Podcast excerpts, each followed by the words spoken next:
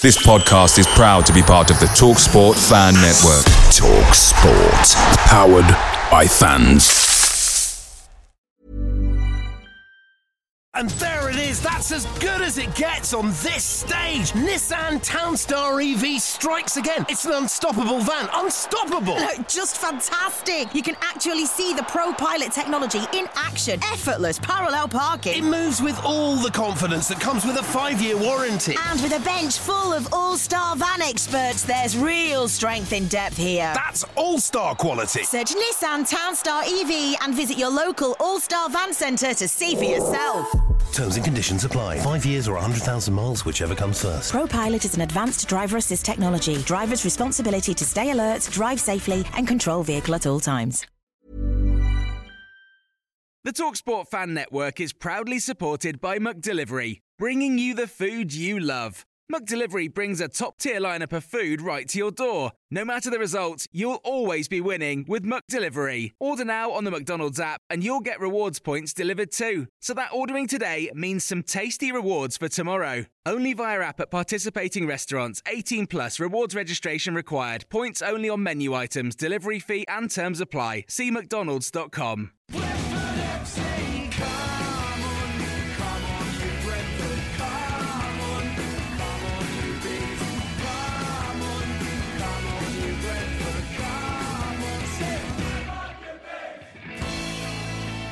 Brentford signed England under-19 international Myles Peart-Harris from Chelsea for a fee roughly probably around about £1.5 million, maybe about £2 million on a 4-year deal. We're scratching around trying to find information about Myles, and to be honest with you, there's not as much information as we like, but we thought let's go straight to the source. Joe Tweedy from the London Is Blue podcast knows a lot about Myles and he'll be giving us the lowdown. Joe, how you doing? Yeah, really well, mate. Thank you for having me on. Looking forward to chatting about Myles today. Yeah, no, Myles. So Myles Peart-Harris, I mean, the thing about it is that the first thing that we know is, I mean, Chelsea, we've had, a few players come out of Chelsea, Josh Buketro and players like that. But generally, Chelsea has been a ground where we've had a good relationship with. But, you know, when it comes to sort of kind of signing the sort of kind of few marquee signings like your Tammy Abrahams, even like your Mason Mount and Casey Palmer, it hasn't quite happened for Brentford. So interesting, like, you know, Myles Peart-Harris has been signed for us recently, but... So normally, like I said to you, if we sign players, they go to our B team. But this looks like a straight A team signing. You know, now I've seen his contracts run down. But for me, it's hard to say whether or not he was like a highly rated Chelsea player or a player that they thought, tell you something, let's just let him go. So could you tell us a little bit more what type of player he was? Yeah, sure, of course. I think in regards to his contract situation, Chelsea have had a group of youngsters recently that... I think many people who sort of have an interest in academy football would have quite liked to have seen sign extensions and possibly get opportunities sort of in the first team in the near future. And I definitely think Myles was part of that group. Seems to be sort of a growing trend now when you look at sort of the kind of the Jadon Sancho kind of moves that a lot of young players are sort of taking their careers sort of into their hands a lot earlier. And I think for Myles, certainly being a West London boy, that a move to Brentford for him probably was something where he felt... he could sort of make an immediate impact sort of in the first team. In terms of sort of a play style, I think the Thomas Frank kind of sort of summed him up quite nicely, that he's probably sort of a player that's going to sort of groom or be groomed into kind of a box-to-box number 8. At Chelsea's academy, he was incredibly prolific in terms of his sort of output. If you look at sort of his kind of the sort of minutes he played, he's roughly about 32 games in the past sort of 2 seasons. You know, this is a guy who scored 18 goals and got 11 assists from midfield, which, you know, is a pretty decent return. So it gives you kind of an idea of the sort of player that he is. A very, I think, creative central midfielder, somebody who is incredibly technically gifted, has that kind of unique combination of being very sort of physically robust. I think he's about 6'2", maybe 6'3", sort of pushing in that sort of direction, but has the footwork of a much smaller midfielder. And I think, again, when you start to see him play, that sort of technical ability is the first thing that stands out. You know, he's got a great ability to play on the half turn. He's got a great ability to attack the box, whether he's dribbling or whether it's the timing of his runs. And for a midfielder, he does have sort of an uncanny ability to finish particularly well. So, you know, somebody I think at the moment who you probably classify as an attack-minded central midfielder. I think the one downside, and this is maybe something that applies to the majority of Chelsea academy products, because they play in such a sort of ball dominant and possession dominant team from when they're young through to sort of the 23s, etc., that they rarely sort of have to play too defensive in games. And that other side of the game, which I know was also kind of brought out in one of the interviews that I read, that is probably the part of the game that he will now need to learn how to defend in space, tracking runners.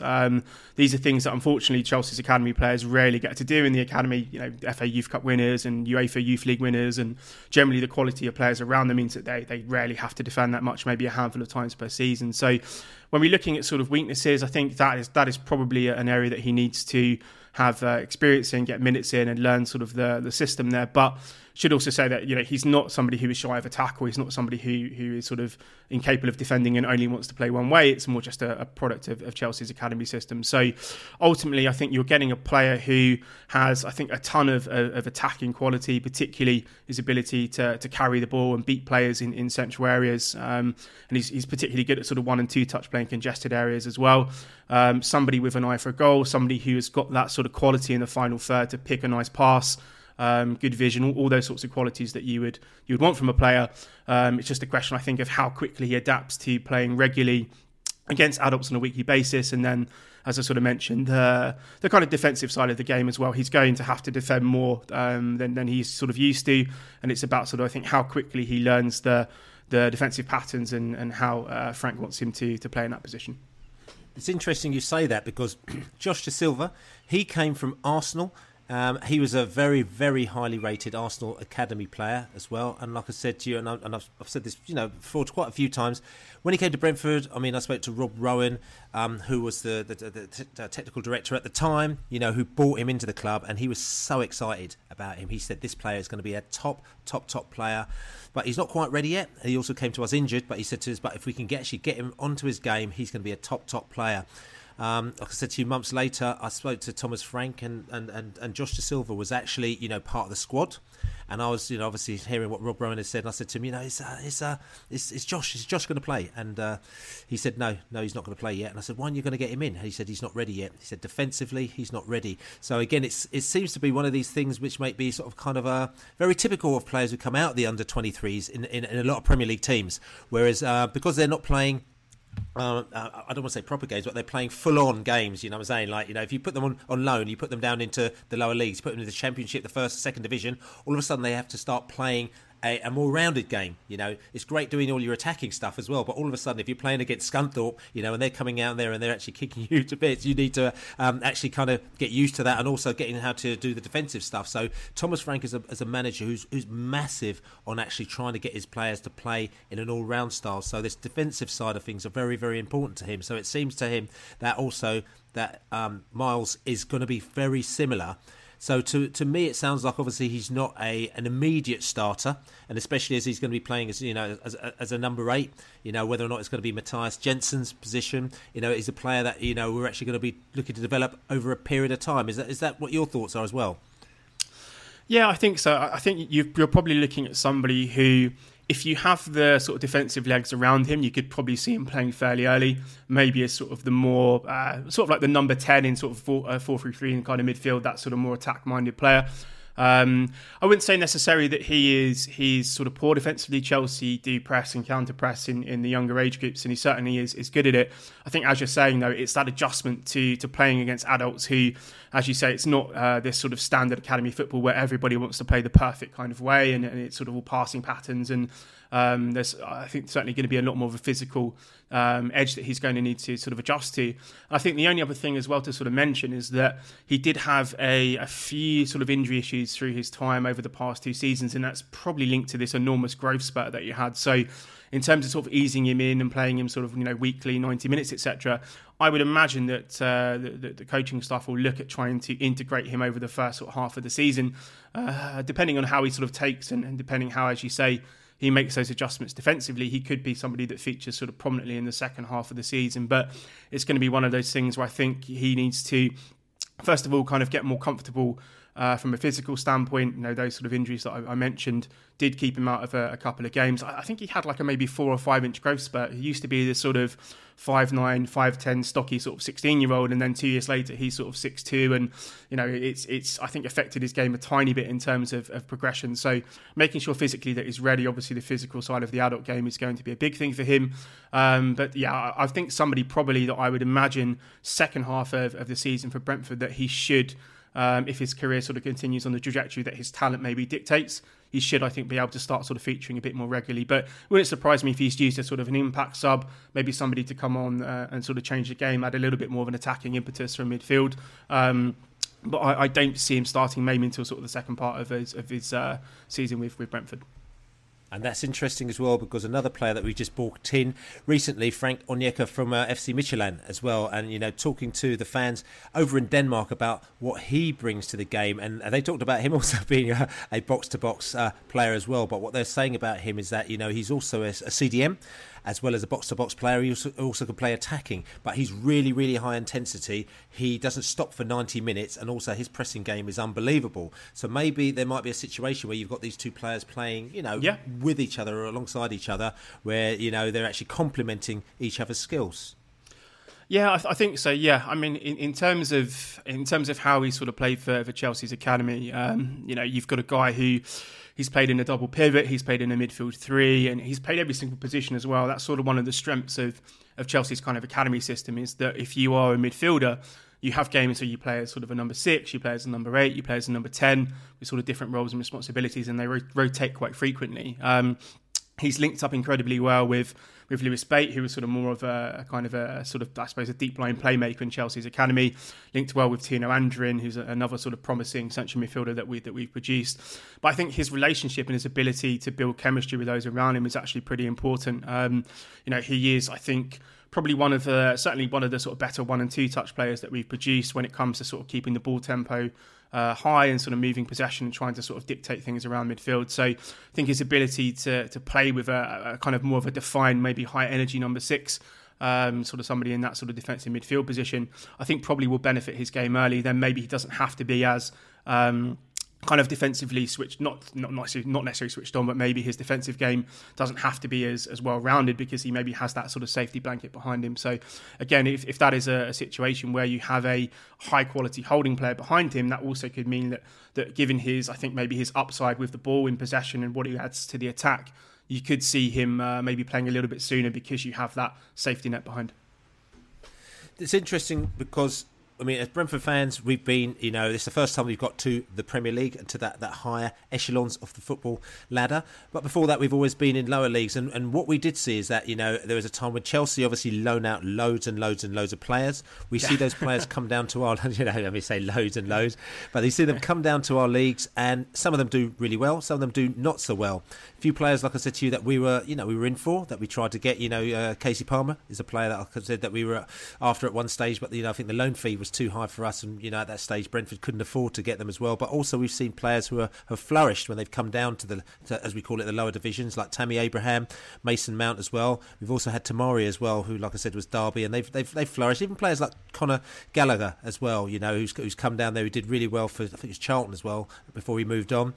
So it's interesting because we see these players, and sometimes you think, you know, would it be nice to get these Chelsea players on loan? But the fact is, we know that we can't necessarily afford them if they actually do very well. So it's interesting to see a Chelsea player now actually come to us, and he's actually our own player. But the question I ask is that, where does he almost like sit in the ranking compared to these other players who went to championship teams, went on loan, and then they moved on there and therefore? Because I know Tammy was really highly rated when he moved on loan to, you know, to Aston Villa and to the other club. So I'm just wondering where he sits. Yeah.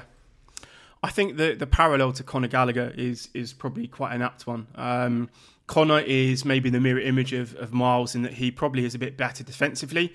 I think Myles is probably a lot better going forward. So I think that is quite a good comparison in terms of talent. I think Gallagher did well, certainly for West Brom in portions of last season before they went a bit sort of off the rails. But I think that is a good comparison. I think maybe if you're looking at sort of upper echelon, maybe Mason Mount and Tomori and probably Mark Gurhi are probably the sort of three outstanding talents that we saw deployed in the Championship. I think Myles, maybe because he's been a bit more, maybe he's been more injured than them. He's probably just a level below them. I put him in terms of the comparison there. I think it would have been interesting to see him play in the Championship, particularly for a team like Brentford, who actually sort of like to play decent football, you know, sort of build through the thirds, and actually, you know, there is a real kind of philosophy behind the game model there. And I think actually having him maybe a season earlier would have set him up probably better for Premier League football. However, I do think that when I think about his potential ceiling, his sort of quality that he can add at the moment, I do see the Conor Gallagher as probably as the best comparison. So you're probably getting in a player in terms of that sort of level of ability. And as I say, he's kind of the mirror of Conor in that I think Conor is a bit more aggressive and a bit more defensive minded. Whereas Myles, I think, is going to give you a lot more sort of when it comes to sort of pushing forward and attacking. So yeah, maybe he's just a notch below sort of the Tammies and the Masons and the Tomoris. But I think again, he is a player that certainly again people that watched Chelsea's academy and have an interest in it wanted him to sign a new contract and did feel that he had. In maybe 2-3 seasons, an opportunity to come and actually compete and see if he could sort of fit into the first team squad. So very highly rated, similar to some of the players that you've mentioned. I do think the one big difference with him, and just sort of reiterate, is I think he's a lot more natural in the attacking sort of final third than some of the other players we've had. And I include Mason Mount in that as well. I think Myles just has a bit more of a natural sense of timing of his runs to get on the end of cutbacks and crosses, and he's got a little bit more of an eye for a pass as well. So kind of, you know, I think he's in good company with some of those players that you mentioned. But I do think he is a talent, yeah. I mean, that sounds really promising. I mean, I think the big question for us and for me as a Bees fan, and what Bees fans want to know out there is, we're in the Premier League now. Ideally, we want to finish 17th in the Premier League at least next season or higher. Okay, so there's certain things that we need to do. There's certain players that we need to bring into the fold to make sure that we do that, and then make sure that they can grow with us, in the following seasons. So the big question for me and for a lot of Bees fans is that what will he bring to Brentford, and will what he brings, and also whatever else that we might be doing, enough to compete and keep ourselves in the Premier League? Yeah, it's a good question. I think the word that I would describe is I think he would bring dynamism to the midfield. And I think that's the way that I look at him as a player. Lots of academy footballers these days want to play very neat and tidy. It's very lateral. It's very safe in terms of possession. You know, it's about sort of circulating the ball. It's not necessarily about being the player that wants to take ownership and wants to try and dictate and maybe drive with the ball and actually create something. So I think when I look at Myles, he's kind of the sort of antithesis of this sort of modern academy player, in that he actually wants to get on the ball. He wants to be someone who's dictating play. He wants to be somebody who gets lots of touches. So I think in terms of what he adds to Brentford is that I think he'll give you a sort of very kind of dynamic and creative sort of influence from central midfield. I think he's fearless and that he wants to get on the ball often. You know, he'll play in tight spaces. He'll play under pressure. And I think, again, the fact that he has sort of taken his career in his own hands as sort of a very early stage, I think should be a positive and should be seen as somebody who has got a lot of confidence in their ability as well. So while I do think that certainly he will probably be drip-fed into the team in terms of opportunities and getting him adjusted, I do think certainly when it comes to maybe that sort of second half of the season, if he can adjust and acclimatise to the tactical demands of what Frank is asking him to do, that you have a player who has, I think, all of sort of the physical gifts that you would want out of a central midfielder in terms of size and athleticism, but he has the intelligence. He has the intelligence, and I think also the attacking sort of acumen, certainly when it comes to finding sort of through balls and nice kind of little cute passes in the final third. He's got a great shot on him. So I think actually when it comes to looking at staying up, you know, he is somebody who can give you goals from midfield. He can give you assists from midfield. He is a creative player, but I think certainly when you factor in his physical talents as well, somebody that I think is a little bit unique. I mean, we've kind of produced Ruben Loftus-Cheek and Tino Andrian and Myles Peart-Harris in terms of sort of physically gifted but very technically savvy central midfielder. So you have somebody who I think if he sort of continues to develop at the rate that I think Chelsea fans had expected, second half of the season you could be looking at having one of the more sort of talented young sort of English prospects in the Premier League. And I think again that the main thing when you're looking to survive, it's about people that can impact the game, that can turn draws into wins, that can turn, you know, sort of losses into draws and give you points. His ability to score goals, his ability to create, I think those qualities, I think when you're looking at how other teams maybe have struggled historically when they've come up, having somebody who could be that sort of player from midfield rather than just relying on your front three, having somebody from midfield who has that ability to score, has that ability to create, I think that could be the sort of the difference maker, and maybe where Brentford fans can look to him as somebody who can contribute to them staying up.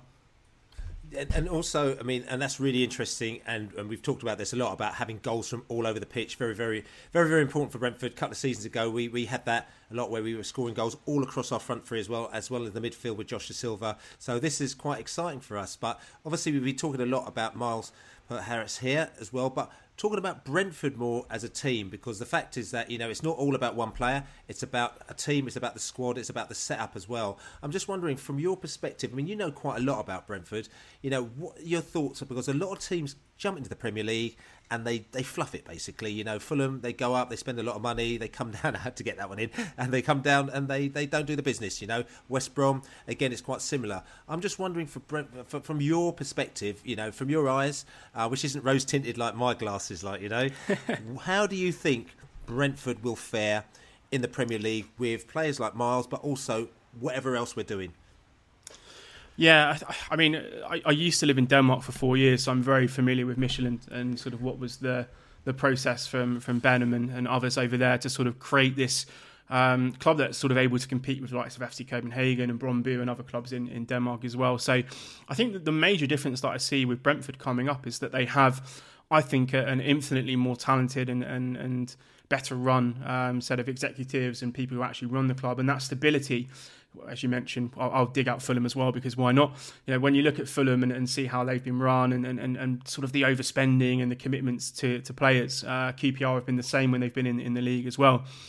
I think the foundation that you come up with seems to be, from my perspective at least, infinitely stronger than some clubs we've seen come up. People kind of gamble with that Premier League money. They go out and they make a load of obscene signings who don't fit the philosophy, who don't necessarily fit the playing style, are sort of talented players, but there's not real consideration given into sort of how that will affect the squad, how that affects the ability for the manager to sort of conduct the tactical framework that he wants to.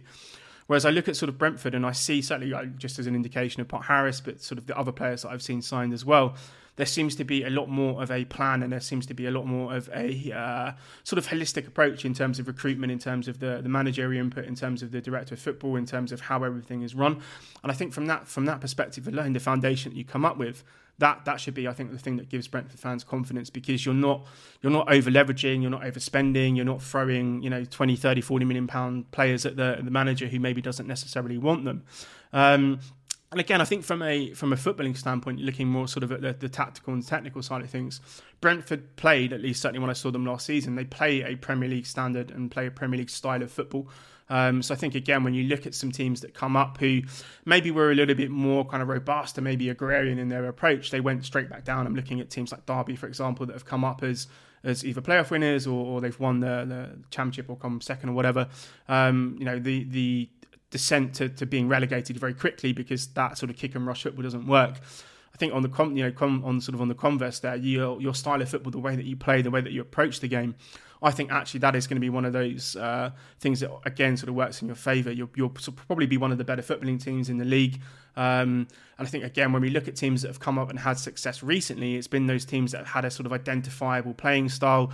They've tried to keep the ball in the deck. They've tried to build through the thirds. They've tried to play a slightly more technical or refined sort of style of play. And with that sort of combination of, as I say, kind of, I think, very, very good leadership, a very good financial foundation, a very good foundation for the club, plus a manager who has an identifiable playing style that is probably very correlated to success in the Premier League, and that success may be relative, as you say, but I certainly think it correlates to a team that has every opportunity to sort of stay up and actually stay in the Premier League for a significant period of time. Looking at teams like Wolves who come up, and obviously they maybe went a bit different and spend a ton of money, but they had a playing style, they had a way of playing, they had a system, they had, I think, a very good tactical foundation. And then when that was married with the investment that they made, yes, it might be slightly more extreme in terms of the amount of money that was invested, but those parallels I see with Brentford. They have an identifiable playing style, they have, I think, a good set of players. very good, very good coach. And I think in terms of Benham and his leadership, you've got one of the better owners, certainly when it comes to the Premier League. So while everything scales and everything is relative, you know, if you're looking at that 17th place finish, I think certainly that Brentford have every opportunity to finish there or higher. Again, depending on how some of the new signings fit in, you've added quality sort of through the different kind of portions of the team as well. You have goal scorers, you have guys who can make a difference. Yes, you know, we obviously would need to see them adapt to the Premier League and playing Premier League quality opposition regularly. But I think everything that I've said, certainly when it comes to the playing style and the playing side of things, coupled with the sort of executive or the corporate side of things, it certainly gives me, I think, every confidence that I think Brentford should have the ability to stay up this season and maybe actually, I think, as you said, probably surprise a few people along the way. Okay, listen, Joe, that's been absolutely brilliant, and you've ended up on a really high note as well there for Bees fans, so I'm going to start touching wood after that. Fingers crossed it's going to come that way. But listen, it's really good. No doubt I'm going to catch up with you more as the season goes on, because you'll be able to give us a little bit more information on what's going on in this new Premier League that we're not quite used to. But listen, it's been great chatting to you today, Joe, and I'll catch up with you soon. Yeah, appreciate it, Billy, and take care, and I'll speak to you in a bit as well.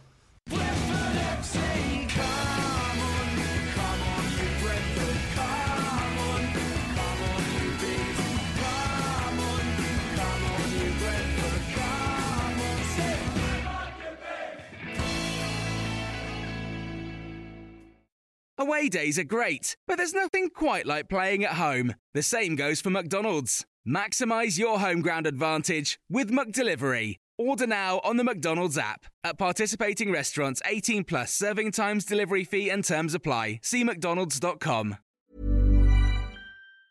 And there it is, that's as good as it gets on this stage. Nissan Townstar EV strikes again. It's an unstoppable van, unstoppable. Look, just fantastic. You can actually see the ProPilot technology in action. Effortless parallel parking. It moves with all the confidence that comes with a 5-year warranty. And with a bench full of all-star van experts, there's real strength in depth here. That's all-star quality. Search Nissan Townstar EV and visit your local all-star van centre to see for yourself.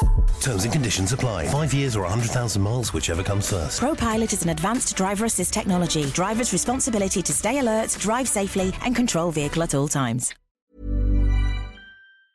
This podcast is proud to be part of the TalkSport Fan Network. TalkSport.